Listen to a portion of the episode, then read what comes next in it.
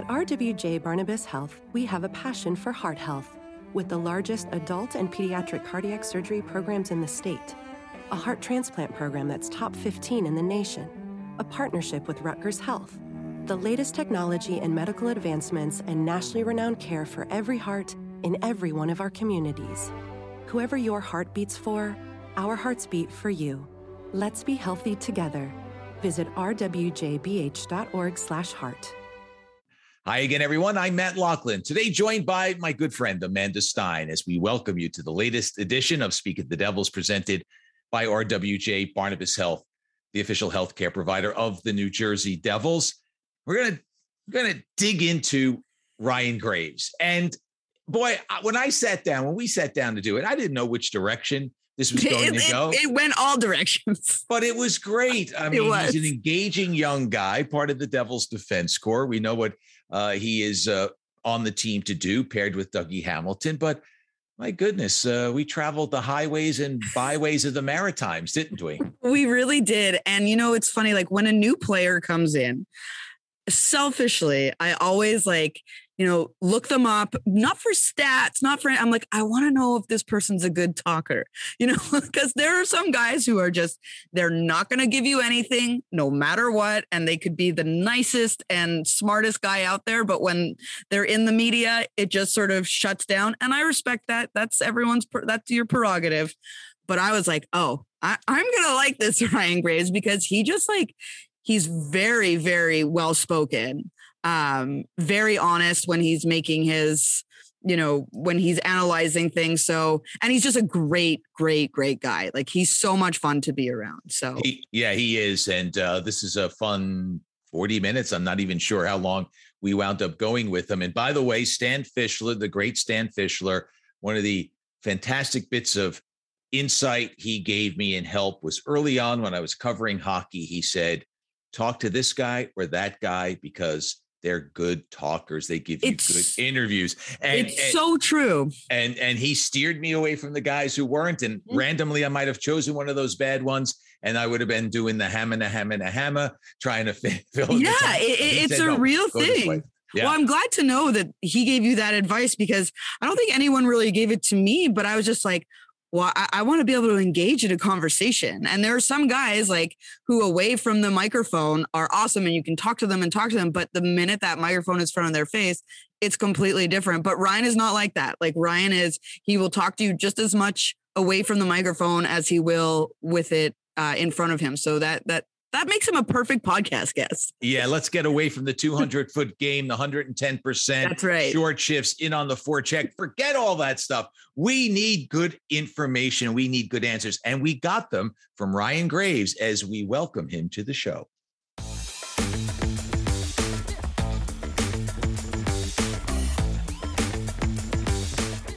Ryan Graves of Yarmouth, Nova Scotia, New Jersey Devils defenseman. Thanks for joining us on the show. I guess there's a lot of provincial pride. There's only 10 players from Nova Scotia, 10 skaters from Nova Scotia in the league right now. So I guess there's a little pride when you say you come from that province, eh? 100%. Um, I think it's actually pretty good to have 10. I mean, it's a small province, um, it's a little more remote, uh, but I think it's like since Sid has kind of paved the way for a lot of us. And um, I mean, he's been a role model for a lot of guys growing up that there's been more and more coming through.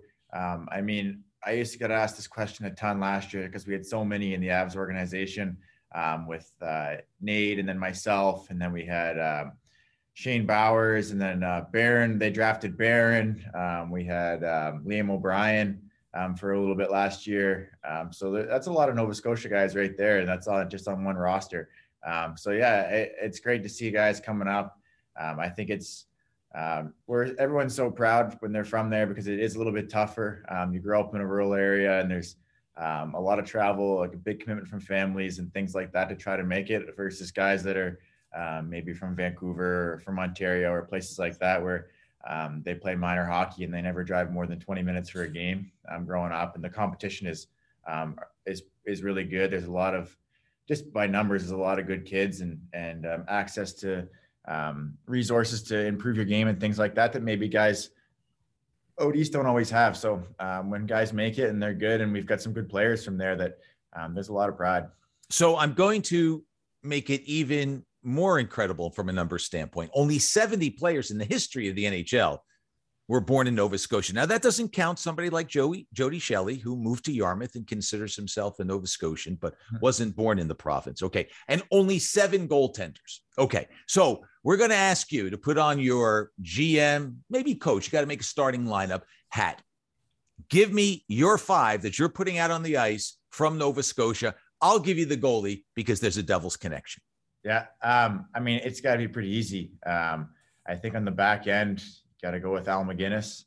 Uh, I mean, he's a, I think he's a Cape Bretoner. Um, I know he's got the rink named after him there, and we're playing in that in midget. Um, I think the, I don't know if they still do or not. Um, maybe I'm aging myself here, but um, the been played there. So um, Al MacInnis Arena got to go with Al MacInnis. Um, I, I, mean, I got to throw myself in there. Um, of course, I mean, why not? Course, Naturally. yeah, I'm here now. I got to do it. Um, and then you're, I mean, I sure you got to guess your, your three forwards. You got to go with Sid up the middle and then Nate and, and Marchand on their wings. Um, I, I, mean, that's it's a pretty easy, uh, but there's some honorable mentions in there. Um, I mean, Drake Batherson, uh, he's coming coming in now.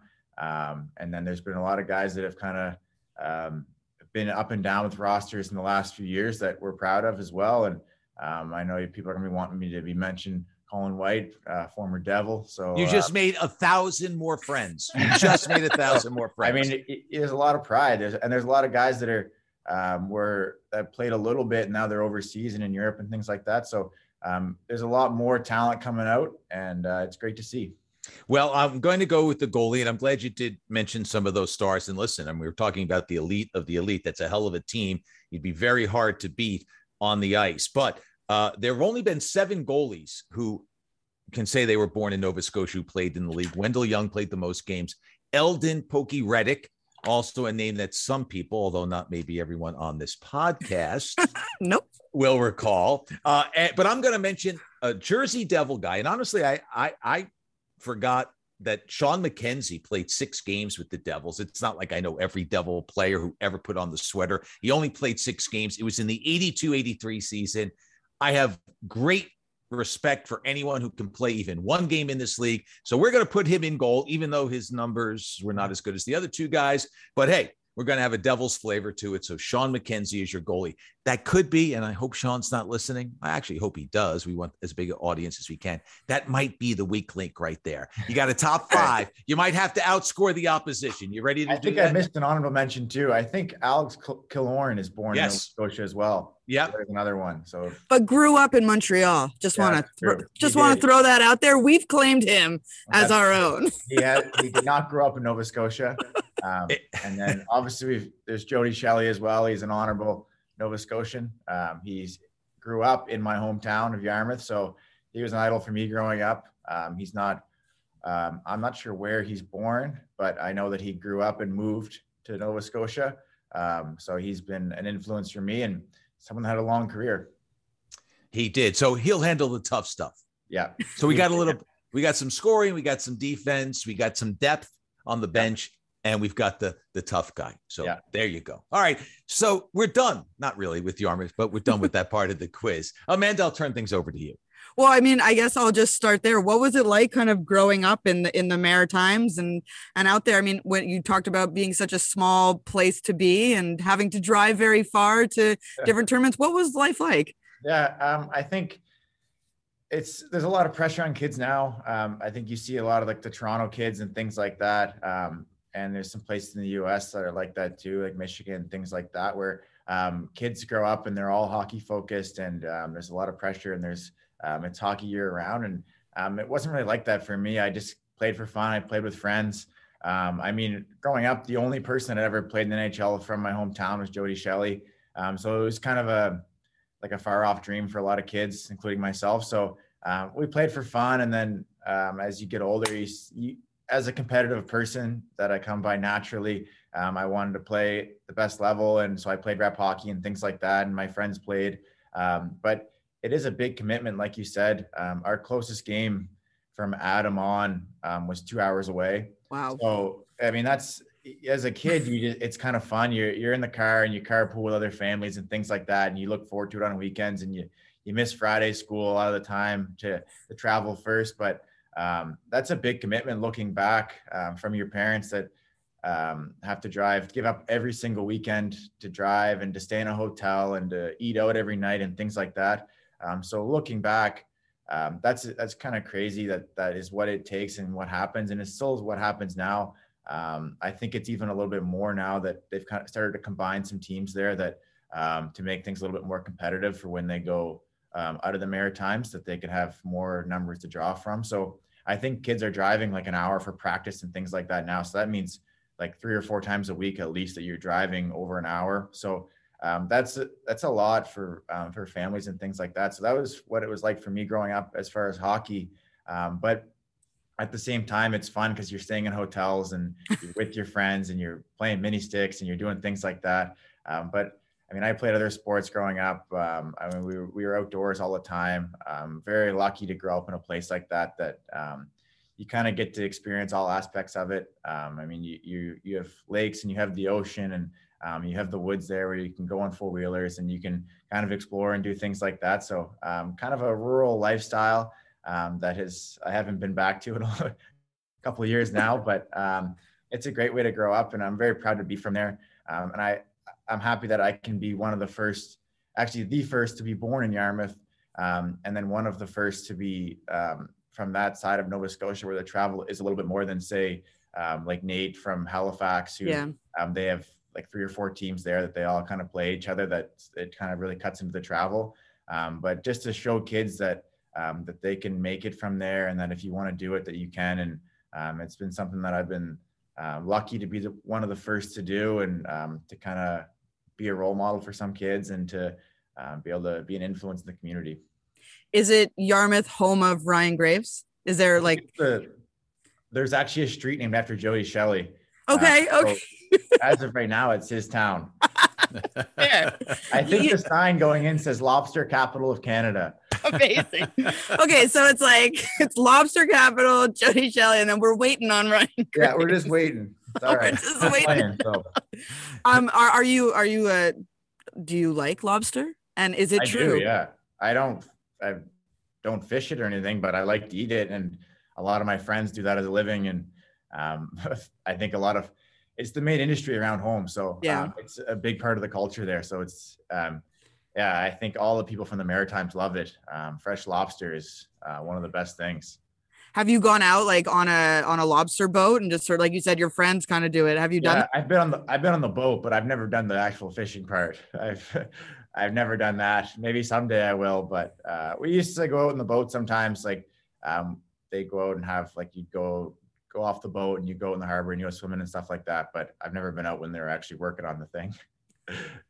Yeah, we'll leave that leave that for somebody else. Uh, yeah. By the way, uh, Jody Shelley was born in Brandon, Manitoba. I looked okay. it up. So there you go. He he moved from west to not quite as far east as you'd go, but pretty far east in Canada. So all right. So I do want to ask though a little bit about uh, that that that lobstering thing because Chico Resch, who is my broadcast partner, he was having a conversation with a couple of uh, Dawson Mercer's friends who had come to visit him, and one of them was saying that they, I want to, I want to say it's either one of Dawson's friends or maybe it's a parent. At any rate, uh, bought this commercial fishing boat, and it and and the commercial license was like four million bucks because you can make great money yeah. fishing uh, in the Atlantic off of uh, you know uh, Newfoundland and uh, Labrador, the, the combined name of the province. Anyway, so what's the lobster fishing world like in Yarmouth, no- Nova Scotia? Is it the driving part of the economy? Yeah, it's definitely the driving force behind the economy there. Um, I think there's a little bit of tourism and things like that, um, just because it's scenic and you're on the ocean and um, lighthouses and things like that that people like to come for and drive along the coast. But um, definitely the driving force behind the economy is the lobster industry. And um, Dawson's friends are right. Fishing licenses are expensive. Um, it's a little bit different in Newfoundland. They have bigger boats and um, they're like kind of the ones that you see if you've watched Deadliest Catch. Um, they're kind of like that, where they're the big ones. I'm thinking um, we're onto a show here with you and your friends, but that's another yeah. story. uh, so like they have the big ones. They they fish things like crab off of Newfoundland and um, obviously cod. Um, and around Nova Scotia, um, it's mainly lobster. They do halibut in the off season. Um, there's a little bit of swordfish and things like that. But the the main thing is lobster. Um, the boats are smaller. Um, they're still big, um, but they're not as big as a commercial boat. Um, so they have like crews of three or four, and they go out and they sometimes they go they go 12 hours offshore, and sometimes they go 20 minutes offshore. So it can be just about anything, and it depends on where where their zones are and what they do. But there goes my my lights. Yeah, you got to stand up. You got to stand. Yeah. you got to hold on. Get some movement in we're, there. We're we're recording this uh three different go. locations. Uh, Amanda's yeah. at at Prudential Center. I'm yeah. at home. Uh, Ryan is at Prudential Center, but he's in a room where if you don't move, the For lights go off because we're we're a very environmentally conscious company yeah. and we don't want to you know waste energy. Anyway, we digress. Carry on, sir. Um, yeah, so it, it's a huge thing, and um, I mean it's a lot of families do it. Um, it's passed down to generations and things like that, but it, it's big, a big part of the community and obviously part of the economy as well. And it's home to two world class golf courses, which, mm. by the way, my friends and I are planning to visit Cabot Links and Cabot Lodge. Cliffs. I want to say Cliffs. Okay, Cabot Cliffs, uh, which is, I don't know, you have to draw a line from Yarmouth, kind of going northeast to get there. The opposite end of Nova Scotia, but yeah, They're beautiful. You should go. Have you played? I have. Yeah. Yeah. It, it was. uh They're really cool. It's one of them is very linksy. Um, it obviously the links, um, and it's kind of it's flat, and the the weather in Cape Breton can it's it's honestly it's uh, very crazy. Like it, we played, and in your four hour round we had sun, so we had our jackets off. Then we had a lot of wind and then we had rain and then it was back to sun. And um, so you honestly get everything when you're there and i think most people get that while they're there um, as it changes so quickly and you're right on the ocean. Um, so the, the first course is linksy and it's long and it's really tough. Um, and then the second course is uh, it's right along the cliff so it kind of it's about probably five minutes down the road and um, some of the holes there's a hundred a hundred foot drop down off the side. Um, you can't take a cart around you have to walk. Um, honestly, it, it's super cool. Uh, just the pictures don't even do it justice. Some of the shots you hit in there, and it's so well maintained. The staff is awesome. Uh, the accommodations is great. Uh, you're in Inverness, Cape Breton, so you can kind of get a feel for the community. Uh, there's a few restaurants around that you can go to. There's obviously restaurants on the resort as well, but the resort is actually um, right downtown Inverness. Um, mind you, it's not a very big downtown, but um, there are things like breweries and um, stuff like that around that the, they go to. Um, so it's honestly really cool. If you have the chance to go, you should definitely go. It is on our list. A group of friends of uh, mine, we make some bucket list trips in golf. They've been sidelined with COVID over the last couple of years, but we talked about it the other day, and that is the trip we're planning to make uh, this year because uh, those two courses are in anyone's top 100. So we're definitely going to do it. And I'm glad you mentioned the hospitality. We're looking for a couple of fiddlers. Do you think we can find some fiddle players up in that part of the Nova Scotia? definitely if you go to the right places, you could. Um, All right. Maybe not. if you can't find a fiddler, you'll find um, some sort of a, a local band playing um, and some good people that'll probably talk your ear off. So it's a very friendly spot. Um, good food, good people, um, good golf. You got to go. Uh, I'm how, signed up. How is your golf game, Ryan? Um, it's not bad. Uh, that wasn't very convincing. no, I'm I'm actually okay. Um, I play. I'm probably not as good as I should be for how much I play, but I I'm usually like a run like around a three handicap, so I'm Ooh. usually in the mid to high seventies. And and who who's like the the best hockey player golfer that you've golfed with? Oh, um, there's actually some good golfers that are hockey players. Um, oof, I don't know the best I've played with. I'm trying to think. There's there's people that are known to be good. I mean, there's the ref that um, competes. Oh uh, yeah, yeah, yeah. Um, I forget his name, but he, he he I don't know if he qualified or he was. he was like on some sort of tour or something. Yeah. Almost qualified for the U.S. Open a few years ago. Um, yeah, his name's on the oh, uh, God um, tip of my tongue. I'll, I'll think of it in a second. Yeah, I can't remember it, but um, I think there's a guy on most teams that are around a scratch handicap or something like that. But um, I don't think there's any of us that are going to go pro afterwards. what is it though about, you know, the hockey player that also plays golf? I mean, it's so common. It's so yeah. something. And then like you think of how you guys are like so into like the team sport mentality. And then you go on a golf course and yeah, you're competing against other people, but you're also competing like what is that? How does that shift happen? I don't know. I think that obviously the off season draws a lot of people in just because our off season is the summer and um, yeah. golf is the best summer sport. So I think that draws a lot of people in.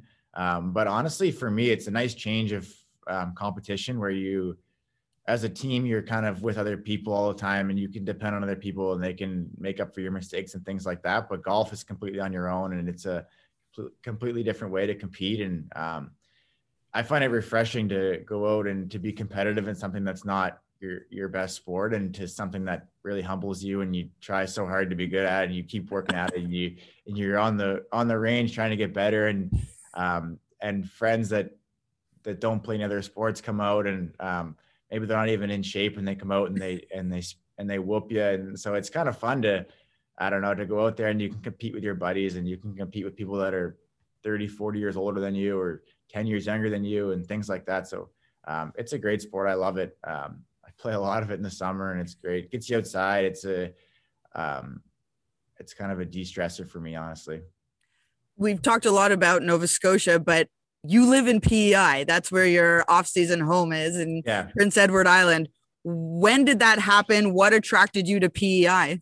Um, yeah, so I grew up in Nova Scotia, um, but from being from a small town and part of my hockey journey, um, competitive hockey stops at midget where I'm okay. from. So I played Bantam at home, and now I don't think you actually play Bantam at your, in Yarmouth. I think it now you move away as well. But I moved away in midget to a town called Bridgewater. Um, it's about two hours away from home. So I had a billet family there. And then from there, I was drafted into the Quebec League and yep. I was drafted to PEI. Um, they have a team in Charlottetown there. Um, so I was drafted there. I have a little bit of family on the island as well. Um, so I, I, just became a second home to me um, I went to high school there. Um, my girlfriend's from there. Um, so honestly, it was just a perfect combination for me of being able to train. Um, I had friends there, and it just became a, a lifestyle that attracted to me. And it, honestly, it'd be tough to to be a professional athlete and be from Yarmouth as much as I, I love it and I'm proud to be from there. It'd be tough um, to be the only person from there and to be training by yourself and to be skating yeah. by yourself. So um, we've got a good group there. There's um, a few other NHLers that are there now, um, like Ross Johnston's there, Zack MacEwen, Noah Dobson, um, and then previously we had guys like Brad Richards and Adam McQuaid and and people like that that played. So um, it was just a good environment, honestly. And there's some guys that play in Europe as well that are around. So um, just professionally, it's a better environment for me. Um, and then I've made a second home of it. I have friends away from hockey, and obviously my girlfriend's from there. So it's nice to be around her family as well. And I have some family there as well. So it's just become a, a second home to me. And I, I do get home every once in a while to Yarmouth, but um, I spend most of my time in Charlottetown now. Is PEI similar to that lifestyle of back home, even though it is bigger than Yarmouth is, and yeah. just sort of like the golf courses, the quiet pace of life, that kind of thing. What's Definitely. life like there? Um, I think it's a huge tourist destination. Um, we have a ton of golf courses. Uh, I mean, the island's tiny. It's only it takes about three and a half hours to drive across lengthwise, and it's about 45 minutes um, side to side. So, but we have something like I think it's like 30 or 40 golf courses on the island. Wow. So, um, and there's probably 15 that are really nice. Um, so honestly, it's a luxury to to spend your summer there. And obviously, it's an island, so there's beautiful beaches, um, beaches that you don't really get anywhere else in Canada, where they're um, kind of that sand that you see in when you're down south, that soft white sand. Um, so honestly, it's it's a great summer spot. Um, but yeah, people are really nice. Um, it's the same kind of like potato farmers and fishermen and things like that, where that's the main industry is agriculture. So um, you get a lot of people that are just um, humble and nice and very welcoming and things like that. So I think that's what people say when they come to visit the island. It's just how nice people were and how welcoming and things like that. So um, it's somewhere that I really enjoy spending my time, and I think anyone who visits would really like it this podcast has devolved into a maritime chamber of commerce promotion 20 minutes or so, which is all good. Let's talk about Anne of Green Gables. If we're going to talk oh my God. let's go there. We can do a little bit of everything, right? Yeah. but but awesome. Uh, and and again, going back to the golf, and my wife and I have talked about uh, going out east and, and seeing that part of Canada, which we've not explored because I've heard nothing but good things about it. She will not be making the golf trip, however, that's a guy's only thing. But we'll, we'll, we'll eventually get get the wife out to uh, to the eastern part of Canada. All right, so let's talk a little bit about hockey. You talked about how you know you got into it growing up and all the travel that you had to do. So finally, the day comes and your name is called at the draft. What was that like for Ryan Graves? Yeah, that was a special day. Um, I was ranked pretty late. I think I was ranked late fourth round, early fifth round, something like that. Um, but the draft was actually in Jersey, um, so it's not too far from home for me. So we we drove up um, and just said this is only going to happen once. If you get drafted, then it, it's worth it to be there. And if I mean, I, I had no real expectations going in. I knew I was a later pick. Um, and if I didn't get drafted, then I'd never been to New York, so I decided we were going to come. We were going to see it. Um, I my my mom, my dad, and my stepdad came up with me. Um, so it, it, was just like kind of a family trip to see it. And um, if I got drafted, it was a bonus. So um, fortunately, I did. I went in, in, the fourth round and a little bit earlier than expected. So that kind of makes your day um, even that much better.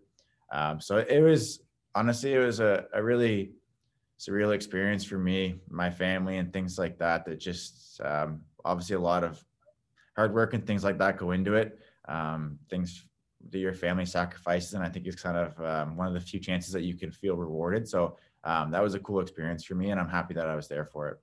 And you probably never thought someday I'm going to call this building home. In yeah. 2013, you were just hoping to call any NHL building home. Were you there for the first round when the trade was announced that Cory Schneider was coming to the New Jersey Devils. Yeah, I actually was. So that was the one year they did the first round in the same day. Mm-hmm. Yeah. Uh, and they started, I don't know what time it started, probably a little bit later, like maybe like three or four, maybe even five. Um, and the first round takes three hours. So I, I went for the first round. I, I left and walked around and um, walked around the arena and stuff for the, the second and third round. And then I sat back down for the fourth and kind of waited. And I, I obviously had some friends that were there too that were hoping to be drafted. So um, we just kind of sat down and we were enjoying it and following who was getting drafted and uh, just kind of taking it all in. Um, but yeah, you definitely don't think this building's going to be what you call home, and um, it's really weird looking back on it. And then when you did, you know, start your professional career, you spent three and a half years playing in the AHL, which I imagine, you know, when you're clawing and chomping at the bit to make your NHL dream come true, was there ever a point in those three and a half years where you're thinking to yourself, is this going to happen for me? 100%. Um, I mean, your first few years, you're just trying to improve. And I was someone that came in as not someone that was going to step into the NHL right away. So your first few years, yeah. you're just trying to develop and um, you're happy to be playing in the American League and you're trying to work on your game. Um, and the the first time that kind of crept into my mind was my third year um, in the New York system is when I eventually got traded. But that was kind of when they released that memo saying they were going to rebuild and they traded McDonagh yeah. and they traded Miller and um, maybe Rick Nash was in that year as well. I'm trying to think who else they might, but they unloaded all of their top guys that were going to be coming up for contract and things like that. And um, said they were going to focus on the rebuild and they were going to give young guys a chance. And uh, we had I think we had six defensemen in the American League that time on NHL um, NHL contracts, and I was the only one that didn't get a call up that year, or like at, until the deadline. And then yeah. kind of the writing's on the wall at that point that you're at the bottom of their list and that you're not going to get a chance. So um, that was pretty tough for me. Um, seeing guys that came in after me or guys that you're competing with, and they all get a chance to go up and play five, ten games and kind of show what they can do, and you don't even get a chance. So that was really tough for me.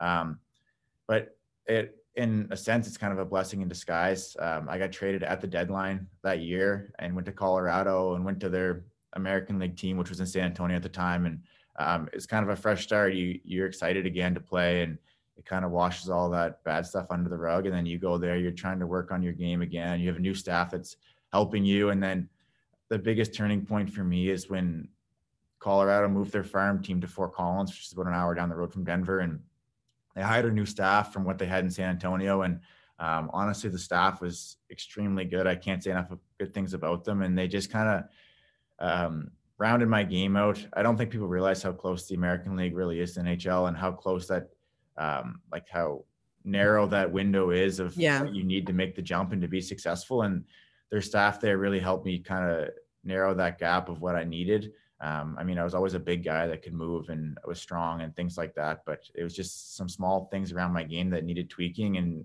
and a lot of work. And um, it's honestly, it was a blessing in disguise, like I said. And I got the call around Christmas um, that next Vegas, year. right? Was your first? You played. My your, first game was in Vegas, yeah. Um, so I got the call right after Christmas break. I'd gotten back, um, and we were playing on the road. So I got the call, and um, and then I flew to Vegas that night and met the team there for my first game. And um, I only, and then I got sent back down for All Star break, and after that, I haven't been back down. So um, it was uh, a long time going or a long time waiting, but it just kind of makes you appreciate um, what life is like here and um, how good we have it, and and how I never want to give it up again, and that I'm happy to be here and things like that pretty crazy, right? To like make your NHL debut in Vegas. Like I'm sure, like when you're growing up, obviously there was no Vegas team, and then next, you know, yeah. Vegas of all buildings. It was, was that intimidating? Cool. yeah, it was actually a crazy day. Um, so I got called up. Cut your wrist, right, or something? Yeah. Um, so I collided with a guy in morning skate. Um, kind of an innocent collision. Like neither one of us really fell, um, but his skate caught me in the wrist, and I had a huge cut like on the back side of my wrist, right above my glove Oh my god! So I spent the whole day in the ER um, waiting to get stitches, and then I just made it back to the hotel in time to eat and put my suit on and go to the rink. So um, honestly, it was pretty stressful. Like, just, like they were like, "Are you going to be able to play?" And I was like, "I am definitely going to play." Um, and it, but it was kind of good because you, in a sense, I would have just been sitting in my room all day, stressing out and worrying about the game and stuff like that. And I honestly had no time to stress or worry or um, anything like that. So um, it maybe it made me settle in a little bit more. But um, and enough, if nothing else, it's a good story. That's I did not I did not realize that like you had to go to the ER for all you know because sometimes we see you guys get stitched up by guys by like our medical staff, but yeah, it was like four inches long. Like the Oof. cut was huge, so uh, that's why like a normal little cut that's an inch long, they would just do it in the room, but um, it was huge, so I had to go did you ever think like oh man like is this like going to derail? Like yeah immediately i thought that i was like oh my god like this is the worst thing that could possibly happen. And then um eh, but it was probably good that we were on the road because they couldn't get someone there in time for the game. But that's true to, so to fill in. get them out of the hospital. Get them out. We're putting them in. Yeah so they had no other option but to play me so that was that was good what was your uh, welcome to the NHL moment? If it was not the first game where all the bright lights, as Amanda mentioned, it took place in Vegas and, and all the show that goes on there. But was there a moment where you said, Hey, this is the NHL? Like, look who I'm playing against, or who's uh who are we playing against, or anything like that? There's a few. Like, I mean, your first game, you when you go out there and there's the huge crowd and you're um, you're playing on a team that has superstars and and you're on the ice with them and things like that. Um, that's kind of your first. Okay, I'm here. Um, but I think when it really set in for me was my first goal. Um, when you kind of you get on the stat sheet and then you're you're inked in NHL history forever that you have a goal, and it's that's when it kind of set in for me that it's like, oh, okay, this is real, and um, basically I've been able to play here, and they can't take it away from me now, and um, then at that point you're just trying to stick around. Who was that against? Tell us about the goal. It was against the Rangers, actually. Oh, um, how convenient. yeah, convenient. Um, it was in Denver. Um, they had a turnover in front of their net, and it came basically right to me to an open net. Um, so it, it, it was just like lucky, like um, maybe the hockey gods were on my side. It was kind of a weird turnover, and I'm not really sure why I was down in the play there, but it came right to me, and I had a wide open net. Um, so um, I think it was in like a seven-two game or something too, and I was the seventh goal. Doesn't um, matter. Doesn't matter. I was so excited and stuff. It was it was an awesome moment. Yeah, who's who was in goal or not in goal? That's the case. Maybe who was out of position? Who was that? It was it was Georgiev, who I oh, really with, who I'd played with in Hartford. So it was pretty cool, and they still had a lot. I don't really know anyone on that team anymore, but um, I I knew a lot of guys there then. Like I had played in the American League with DeAngelo and Shea and um, I think Buchnevich on that team and and Phil Chytil and things like that. So I knew a lot of those guys. So it was cool to do it against those guys for sure. And then what was it like when you, you know, got the call that you were being traded again and this time it was to New Jersey? I mean, that it's it's been a weird off season with Seattle coming in. Um, yeah. I kind of had a feeling that I could be moving. Um, you'd be pretty naive to not think that. Um, I mean, you can only protect three defensemen, and if you look at the Avs roster, yeah. um, I'm definitely not in that top three with um, Toews, Girard, and Makar. So um, I had a feeling that there was a good chance that I could be moving. It just depended if they if Seattle liked another guy better or whatever. But I mean, it it kind of played out the way it did, and um, once I had a feeling how or an idea how things were going to shake out. Um, Better get up again. Yeah. Um, Better get the lights went out. there we go. Once I had a feeling and an idea of how things were going to shake out, I kind of knew, like I knew probably a week before the Seattle draft that yeah it could be um, that I was probably not staying in Denver. So at that point, it was just a matter of where I was going, and um, so it didn't come as a huge surprise. Um, but obviously, I didn't know what team it was going to be or anything like that. Um, so when I heard Jersey, uh, at first you don't know what to think. Um, I had actually never stayed in Jersey because we had always stayed in New York, so I didn't really know what to think with the town. Um, and I didn't know a ton of guys in the team. Um, it's probably one of the few teams I didn't know anyone coming in. Um, but I, at the at the same time, I was thinking it's closer to home. I found the time change tough. Um, yeah, family and things like that, and then um, just like travel wise and stuff. Um, it is tough being far from home. Um, obviously, it was good. I love Denver, um, and I would play on the West again for sure. But um, there's definitely pluses, and it makes life a little bit easier being on the East. I think my family was pretty happy to hear that it was going to be on the East. Um, they can watch games that aren't at uh, 11 p.m. puck drop. Um, so, and in that sense, it was it was cool. It's a team that um, I'm in the same age group as. Is kind of where we're developing, and guys in this ro- in this room and on this roster have three two to four years in the league mostly. So it's kind of, um, except for guys like PK and Dougie that have been and, and Tatar that have been around a, a, while, that we're all kind of just finding our own in the league and finding our way. So it's kind of fun to be around a group like that. What's it like playing with that altitude on a regular basis? Because you know when we travel, you know that's something that people talk about that it is not easy. What is that like? I mean, I've never had it as a road team, but I think as a home team, you definitely feel like it's an advantage. Um, yeah I know we would always be saying like skate, skate, skate, try to make them skate because um, I know when you come in at the at the end of your summer. I mean, I live at sea level, so yeah. I go there at the end of the summer, and, and the first week you'd feel like you didn't train all summer. You'd just be dying. That's um, crazy. Uh, and then you come back from road trip sometimes, and and you'd be out at you'd be exhausted that first practice or that first game back. Uh, so I, am not sure how it is as an away team, um, but it's definitely you definitely notice it and it's real.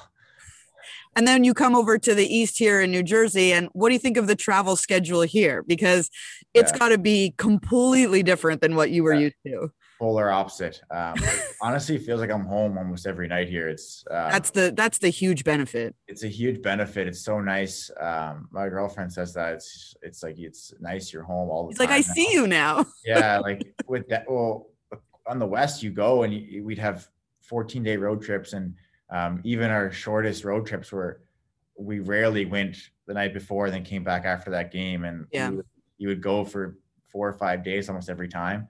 Um, so a four day road trip was like a short one for us. Um, so now it's nice to i mean it's nice to go to new york day of.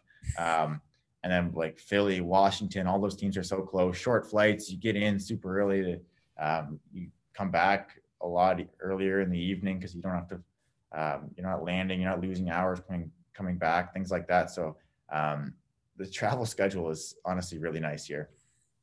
That is one of the advantages of playing on the East. Last couple, uh, and we'll let you go. And thank you very much for your time uh, on a day that we record this in between games. Devils end a losing streak in Buffalo, and you prepare for an afternoon game against Edmonton. So time is very precious. But I do want to ask you, as it relates to the losing streak that was snapped against Buffalo, and the young team that you are a member of and a lot of new faces. So I'm just wondering, you know, we hear about the growth that's taking place and that continues to need to take place.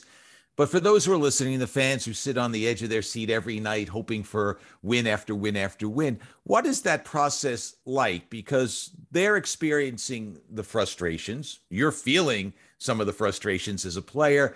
Uh, and yet we know it's a process. So if you can kind of explain what has to happen for the Devils to take that next step and make winning the way you did last night against Buffalo a more regular part of the game.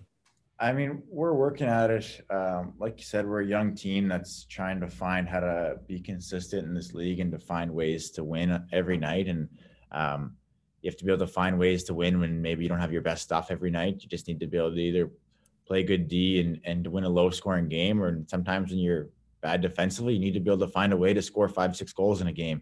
Um, so it's just kind of finding your way and um, and guys are finding their own way as as well as just as they are as players and what their role is going to be and things like that. That's kind of how it is with a young team. Um, there's going to be ups and downs, but I think if you compare this roster to, um, for me, just kind of where the Avs were even four years ago, where you see, I think they, I mean, they finished almost last, um, what, five years ago. Um, and then the year after that, they snuck into playoffs as they had that tiebreaker game with St. Louis. Um, so that's kind of where we're at right now. I feel like we're we're that team that could sneak in as the last um, wild card spot and where we believe we should be um, that last wild card spot or that third spot in the division.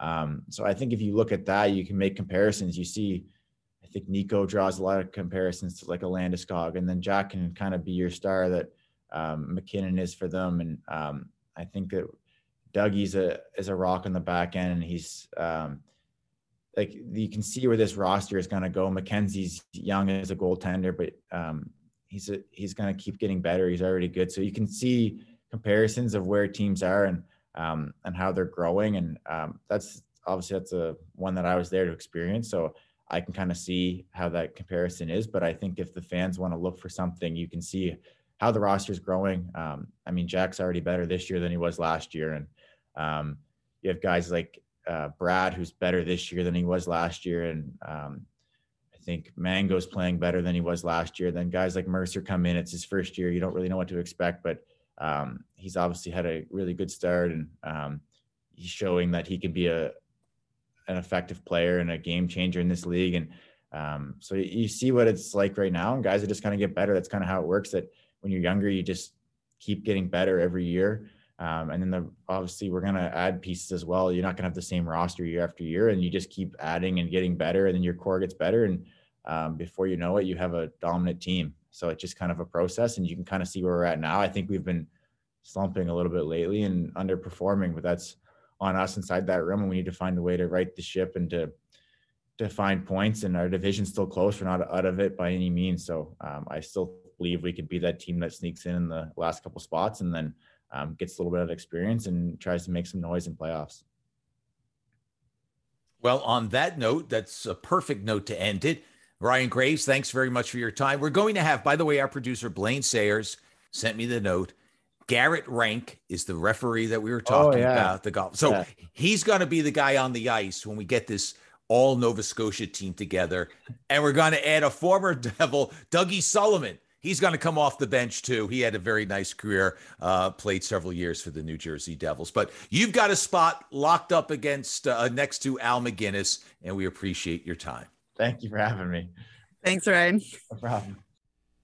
RWJ Barnabas Health, New Jersey's largest academic healthcare system and official healthcare provider of the New Jersey Devils.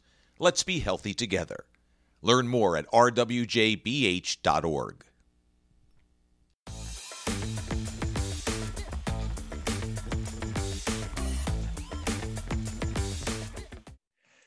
He doesn't know it. Well, he will when he hears this.